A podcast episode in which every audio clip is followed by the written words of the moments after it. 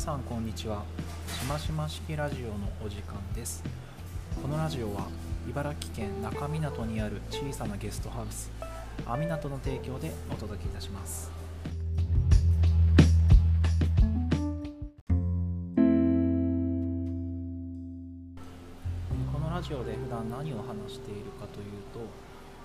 ん、地域で賢く生きていくためには知識と経験が必要だと。知識は、うん、いろんなものがありますね、えー働き方に関する、えー財務労務あとは仕事観みたいなものでしょうか、えー私は副業を通じて自分の、まあ、自己実現っていう言い方が近いんでしょうかね。あのやりたいことを仕事を通じて実現するそのための知識と経験を日々、えー蓄えています。また暮らし方の面では、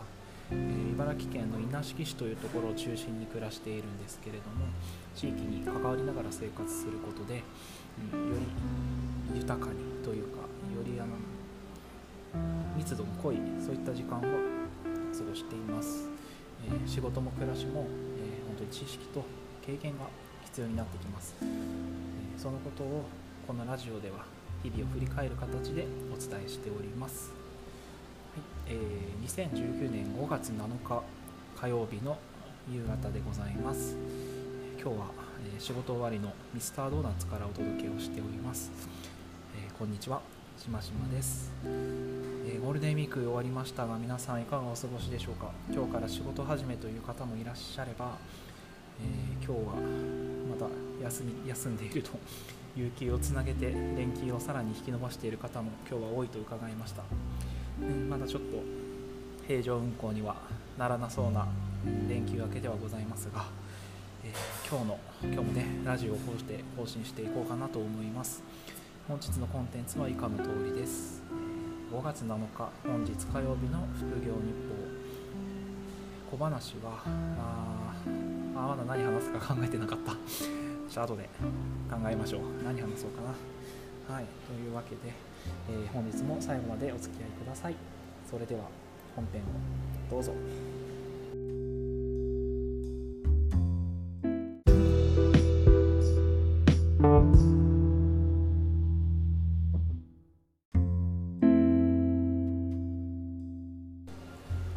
ここからは5月7日火曜日の副業日報をお届けいたします、えー今日はですね、えーいろいろあったな、えーまずは、え連休明けて平日ですので、え茨城県稲敷市にあります福祉とまちづくりの NPO 法人、え SMSC で、広報係および、就労支援、障害者向けのジョブトレーニングのスタッフとして働いてまいりました。今日はですね、えー、と最近あの外部のメディアさんにうちを紹介していただける機会が本当に多くて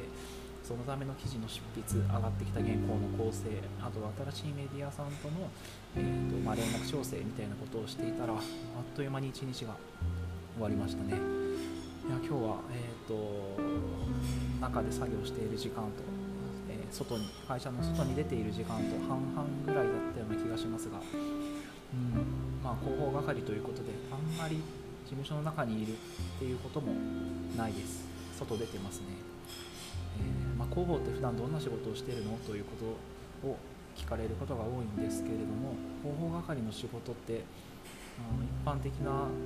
定義をしづらいんじゃないかなと最近思っております。あの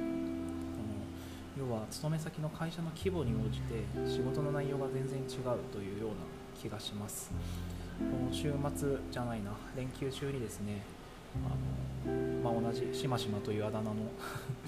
えー仲のいい友達と会う機会があったんですが、えーその子も今、えー、と比較的小さい規模の会社かな？で、えー広報係をやっていて今もしかしたら多分向こうも一人広報私と同じように一人広報なのかもしれないんですけれどもやっぱりねその会社が大きくなっていく段階に合わせて広報の仕事って全然やること変わるなというふうに感じています、えーまあ、こういった話はですね、とサイバーエージェントの広報の仕事術みたいな本が出てましてそちらを読むとなかなか分かりやすく書いてありますのでぜひあの広報の仕事に興味がある方とか今実際広報の仕事をやられていて、うん、あの苦戦している方はおすすめです。ぜひ読んでみたらいいんじゃないかなと。そうですね。あの書籍のリンク貼っときましょうか。このノート .ml のサウンドノートに書籍の紹介の URL 貼っときますのでそちらからぜひご覧ください。というわけで今日はねこの夜帰ってからまた SMSC の仕事ちょこっと進めたいなと思うのとあとはあれですね今稲敷でゲストハウスを作ろうという果敢な女子がいるんですが、えー、その子の手伝いをしてましてイベントの企画をやろうと思ってます。あの古民家で梅酒作りのワークショップをやって、えー、まあ、タイムカプセルのように半年後1年後にまたそのメンバーで会うという、結構いい感じにエモいイベントを企画してます。またその梅酒の,、えーと、そのできるあのプロセスに合わせて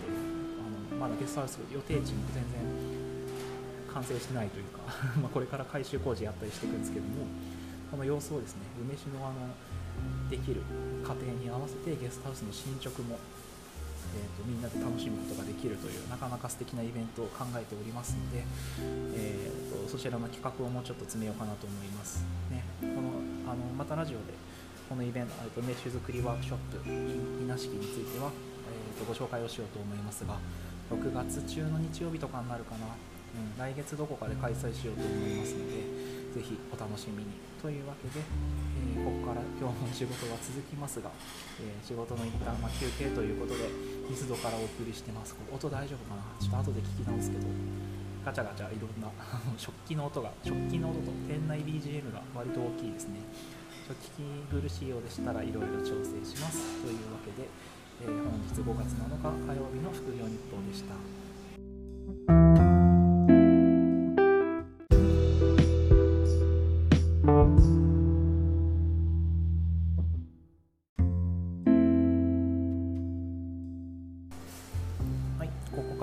話のコーナーです。今日何話そうかなと思ったんですけれども、えーと、建物の誕生日建物の誕生日の話をしようと思います、えー、これはですね、えーと、スポンサーコール入れさせていただいております、えー、中港茨城県にある港町中港のゲストハウス。阿湊さんのちょうどね1歳の誕生日のイベントがおととい、えーと日曜日かな5月5日に開催されたので行ってまいりました。このまあ港港との関わりは、うん、ここがまだできる前にオーナー夫妻と知り合ってで物件探しとかあとは改修工事とかいろんなタイミングで、まあ、お邪魔してたんですね。であの無事去年の5月5日に、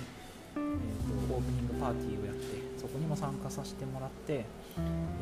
ーと、無事1周年1歳の誕生日をみんなでお祝いするイベントに参加してきましたアミナとはですねあのなんだろうななんかすごくあの本当に子供みたいな感じであの、まあ、もちろん自分があの一からその家庭を見させてもらったっていうのもありますしあと宿がオープンしてからも何回ぐらいだろう。45回は泊まらしそんなにいかないかもしれな。い45回ぐらいお邪魔したような気がしますあの私の場合は会社のあの SMSC の社員旅行で使わせてもらったりとかあとは都度開催される日本酒イベントとか鍋のイベントとかあと仲間内で集まってあの Slack の開発合宿なんかもやらせていただきました。なので本当この1年間あの断るごとにアミナと訪れてたんですけども、まあ、そんな感じですね。この1年あの泊まりに来ていた常連さんたちとかあとはオーナー夫妻のお知り合いが集まってみんなで建物の誕生日をお祝いするという。これねすごくいいですよね。やっぱこの建物ってあの使われてなんぼだと僕は思いますしその使われ方が、まあ、こういったあの1周年記念パーティーとかそういったところでその建物に集まった愛情とか思いみたいなものが見えるなというふうに思いました、うん、本当に1周年パーティーは朝から晩までいろんな人が訪れて「あみなとおめでとう」っていうことであのその建物に、まあ、その誕生日を祝うという結構ねこれも いいイベントですよね。あの私も実は稲敷市に来てから古民家1軒 DIY で再生してましてあの網湊と同じように DIY を地域に開く形で開催していました。えーと、延べ人数でいうと250人ぐらいの方が私の作った「羽休め」という今、えーと、稲敷の、え田舎暮らしの体験施設になってるんですけどもあの羽休めのオープニングパーティーとか1周年イベントとか同じようにやってましてやっぱねまあ稲敷なんで結構なかなか用がないと来ないところではあるんですがあのそういった記念パーティーにはその羽休めの、と、誕生日をお祝いしにたくさんの方が、え、来てくださったのを覚えています。このね建物は本当に何ですかね、ま、もしかしたらあの建物にその場所に価値はないよっていう方もいると思うんですね。そこで何が行われているのかとかそこでどういった事業が生まれ生み出されているかとか特にあの事業系の建物ってそういうところが大きいかなとは思うんですけれどもやっぱりね建物に愛着が湧きますよね。アミナとはあの実際オーナー夫妻と仲良くさせてもらってるのもありますしそこに集まるあの常連さんたちも、うん、なんかやっぱりその網港を中心につながってるコミュニティなので、まあ、非常に馬が合うというかなんかこの人も全然合わないなみたいな人は少なくて少なくてとかも全然いなくて、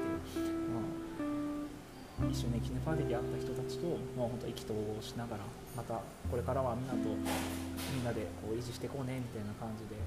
もうなんかみんなでこう場所を支えてる感がすごくあってよかったなと思います、ね、だから本当に、まあ、ゴールデンウィークの最後の、えーと、イベントとして参加をさせていただいてたんですが、うん、お世話になりました本当に。また1周年おめでとうございます、まあ、このアミナと2年目 ,2 年目も今までよりもうちょっと、まあ、今度は副業でやってる仕事に近い形であの活用させていただくことも多くなりそうですので、えー、引き続き港にお世話になるなというふうな まあそういった思いで中港に行ってまいりました。港もねすごくいいですよあそこは。ゴールデンウィークなんで朝から混んでましたけども、うん。あのー、いい感じにひなびているというか 綺麗すぎない。でも活気はものすごくあってねやっぱりあ茨城県って、まあ、印象どれだけあるか分かんないんですけど海産物すごいですよ。あのその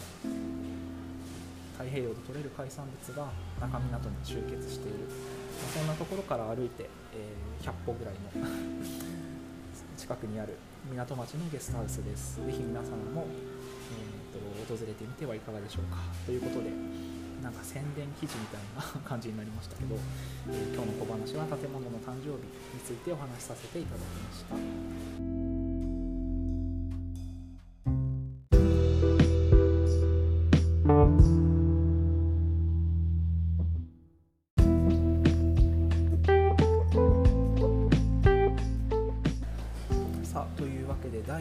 回しましま式ラジオいかがでしたでしょうか、うんえーと、ゴールデンウィークも終わって、まあ、ここから、まあ、普通の日々というかそういったものが始まってくるかなと思うんですけれどもこの副業みたいなものを実践していたりとか、まあ、地域にあの昼夜問わず関わり続けているとあんまり連休っていうな感じがしなかったですね。うん、でもうなんか最近はいつ働いていつ休んでいるのかいつが仕事でいつが遊びなのかというのがすごく分かりづらくなっていますがあそうね。あのこの休み中に思ったのがよくあの仕事とプライベートっていう分け方をするじゃないですか。あと人によっては仕事か遊びかとかそういったあの二軸で語られることが多いと思うんですけれども私はその仕事,、と遊びと、まあ、その中間ぐらいに学びっていうものがあるんじゃないかなと思いました。仕事をしながら学ぶこともあるし遊びながら学ぶこともある。この学びっていうものは仕事とも、うん、あのプライベートとかあ余暇活動ともなんか分けがたい、うん、なかなか微妙なところにあるんじゃないかなと思います。でこの学びの領域をあの生活の中で増やしていくとあの、まあ、基本的に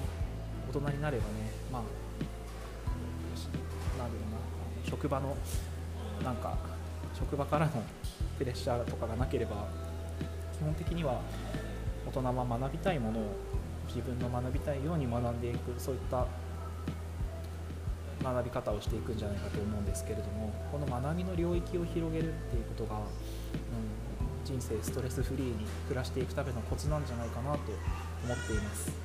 これはね終わりの挨拶なんかで話すテーマではなかったわ。またちょっとあの別の回で改めて時間をとって話していきたいと思いますがまあねあの世間的な連休は終わってしまいましたのでまたこれから夏休みに向けて皆さん頑張っていきましょうね。あの6月6月って確か祝日的な祝日なかったような気がする。よね。ちょっとこれからあの平日5日が続くかなと思うんですけれどもあの先ほど話した通り稲敷市で稲敷市でゲストハウスを作ろうという女の子があの梅酒作りのワークショップとかいろいろやっていこうと企画してますのでぜひね土日どちらか空いてる方で参加していただけたらと思います。はい。というわけで、えー、今日この辺りで終わりにしましょうか。はい。皆様またいつの日かお会いしましょう。それでは良い一日を。